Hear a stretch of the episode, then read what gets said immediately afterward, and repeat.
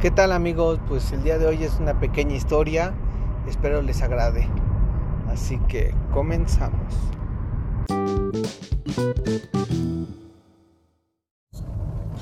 ¿Qué tal, amigos? Bienvenidos a un episodio más de su podcast, Tu Abogado de Confianza.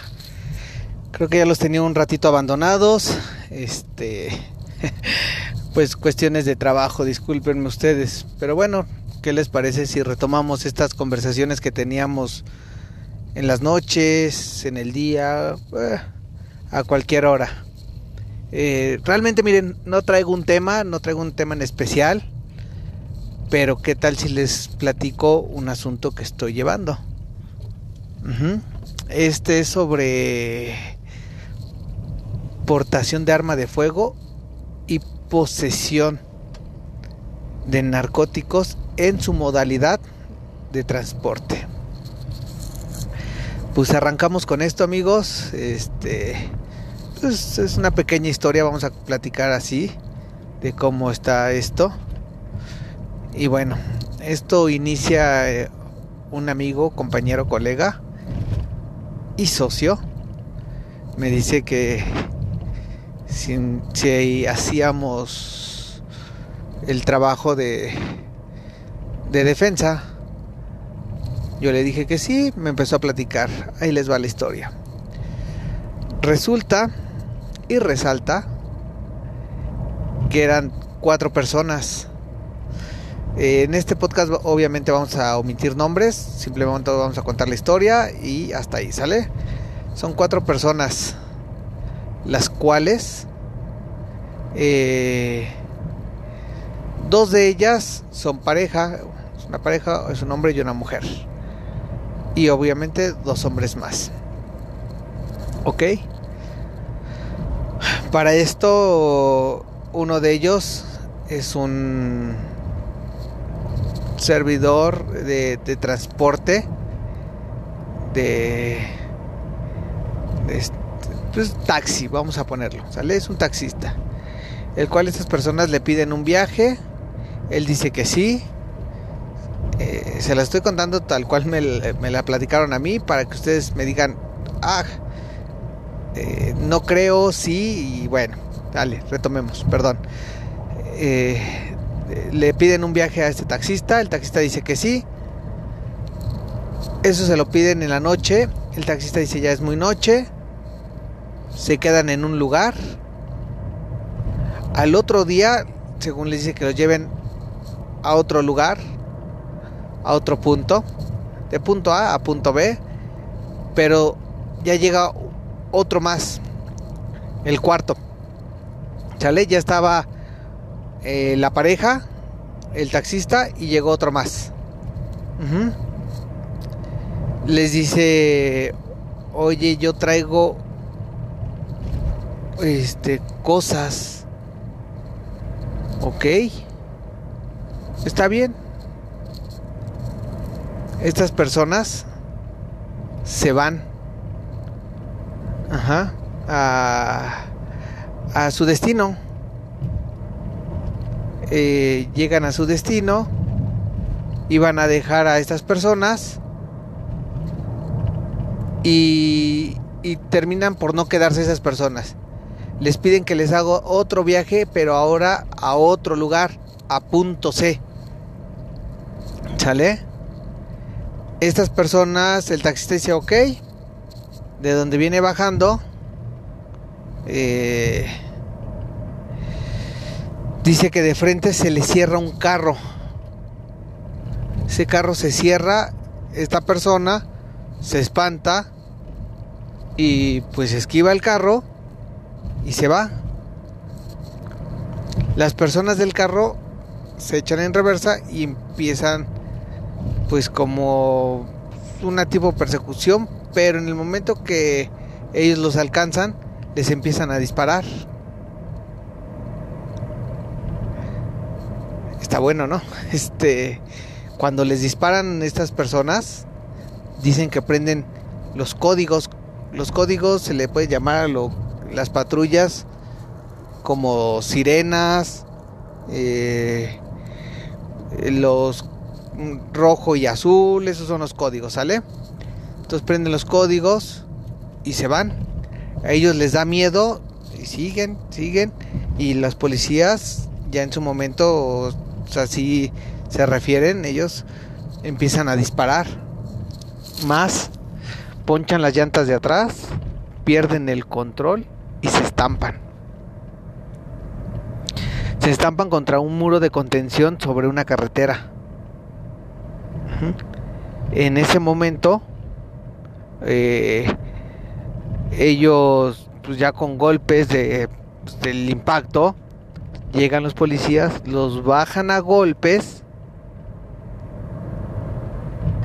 y según los ponen a disposición.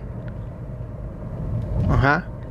En la inspección del carro, según encontraron la droga, que es la posesión, y un arma de fuego, que es la aportación.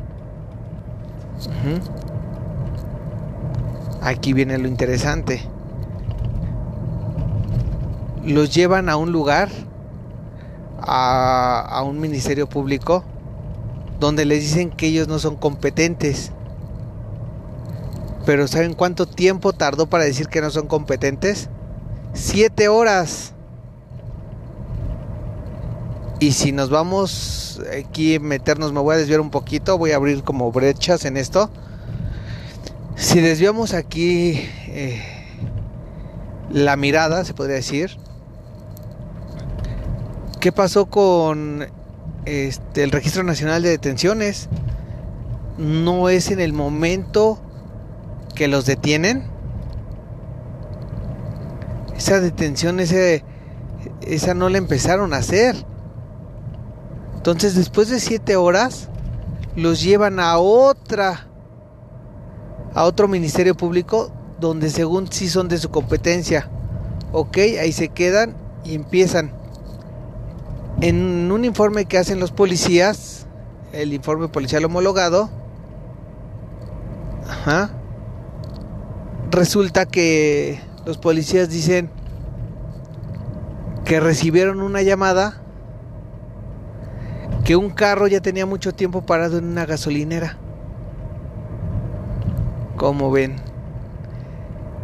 Que ellos se acercaron a esa gasolinera para ver el reporte del carro, que porque ya tenía mucho tiempo ahí, cuando en ningún momento hubo un reporte y cuando en ningún momento ellos estuvieron en esa gasolinera.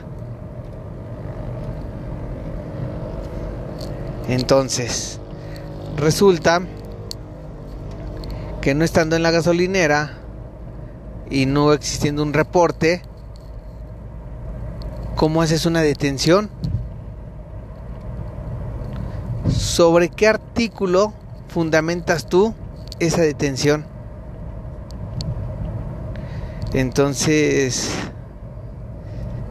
he aquí donde está el dilema. El artículo que ellos, o que el Ministerio Público pone, es el artículo 146 del Código Nacional de Procedimientos Penales, fracción primera,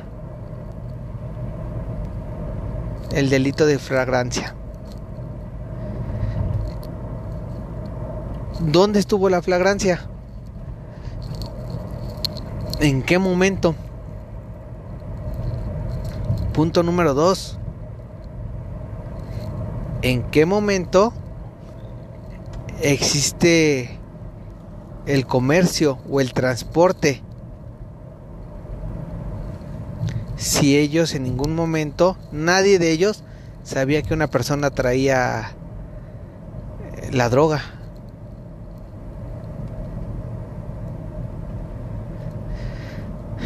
¿En qué calidad puedes decir tú que es como transporte?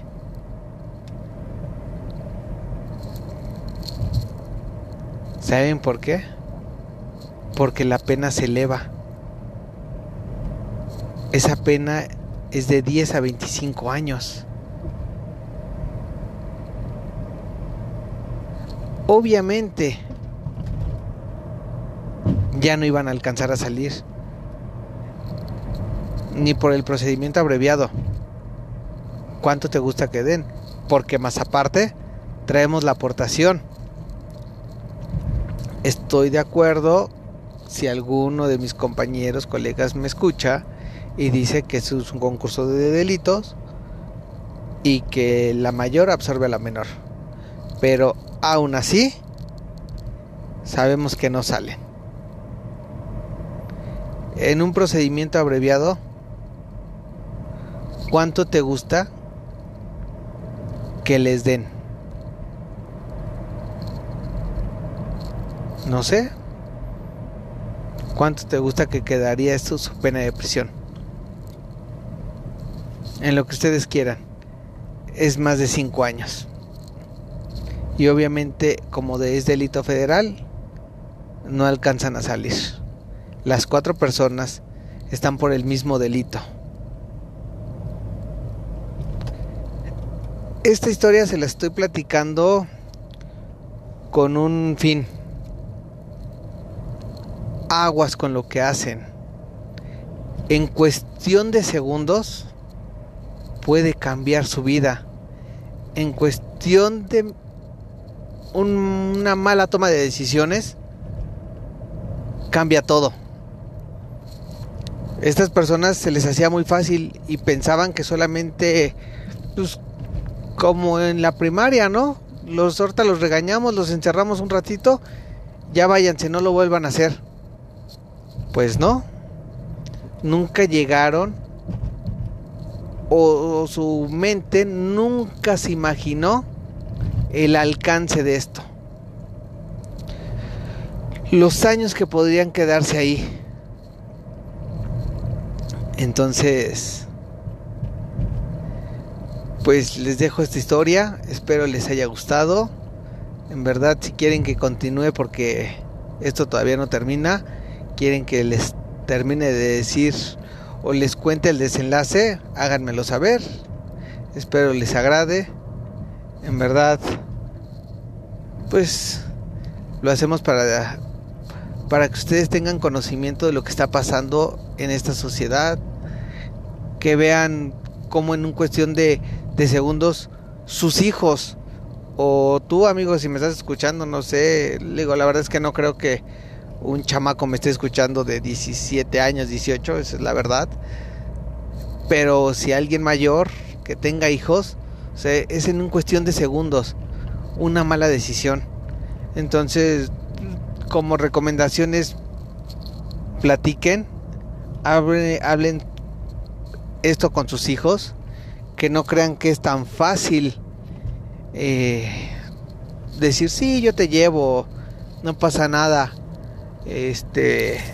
O que tengan del conocimiento que traen drogas y que digan, no pasa nada, ahorita lo dejamos y ya. No, una mala decisión cambia todo. Entonces, pues yo creo que hasta aquí podemos dejar este podcast. Espero les haya agradado, les haya gustado. Y pues hasta aquí, dejemos a tu abogado de confianza. Si gustan que les toque un tema en particular, pues cualquier cosa, háganmelo saber. Déjenme un comentario. Pues, espero les esté agradando. Y ya saben que trataremos de tocar todos los temas. Tocamos como que más el ámbito penal, por la situación que vivimos hoy, y pues porque estamos un poquito especializándonos en esta materia. Ok, entonces, sin más que decir, amigos y amigas, licenciados, licenciadas, pues aquí la dejamos. Creo que nos seguimos viendo en un siguiente episodio. Hasta luego, amigos. Bye.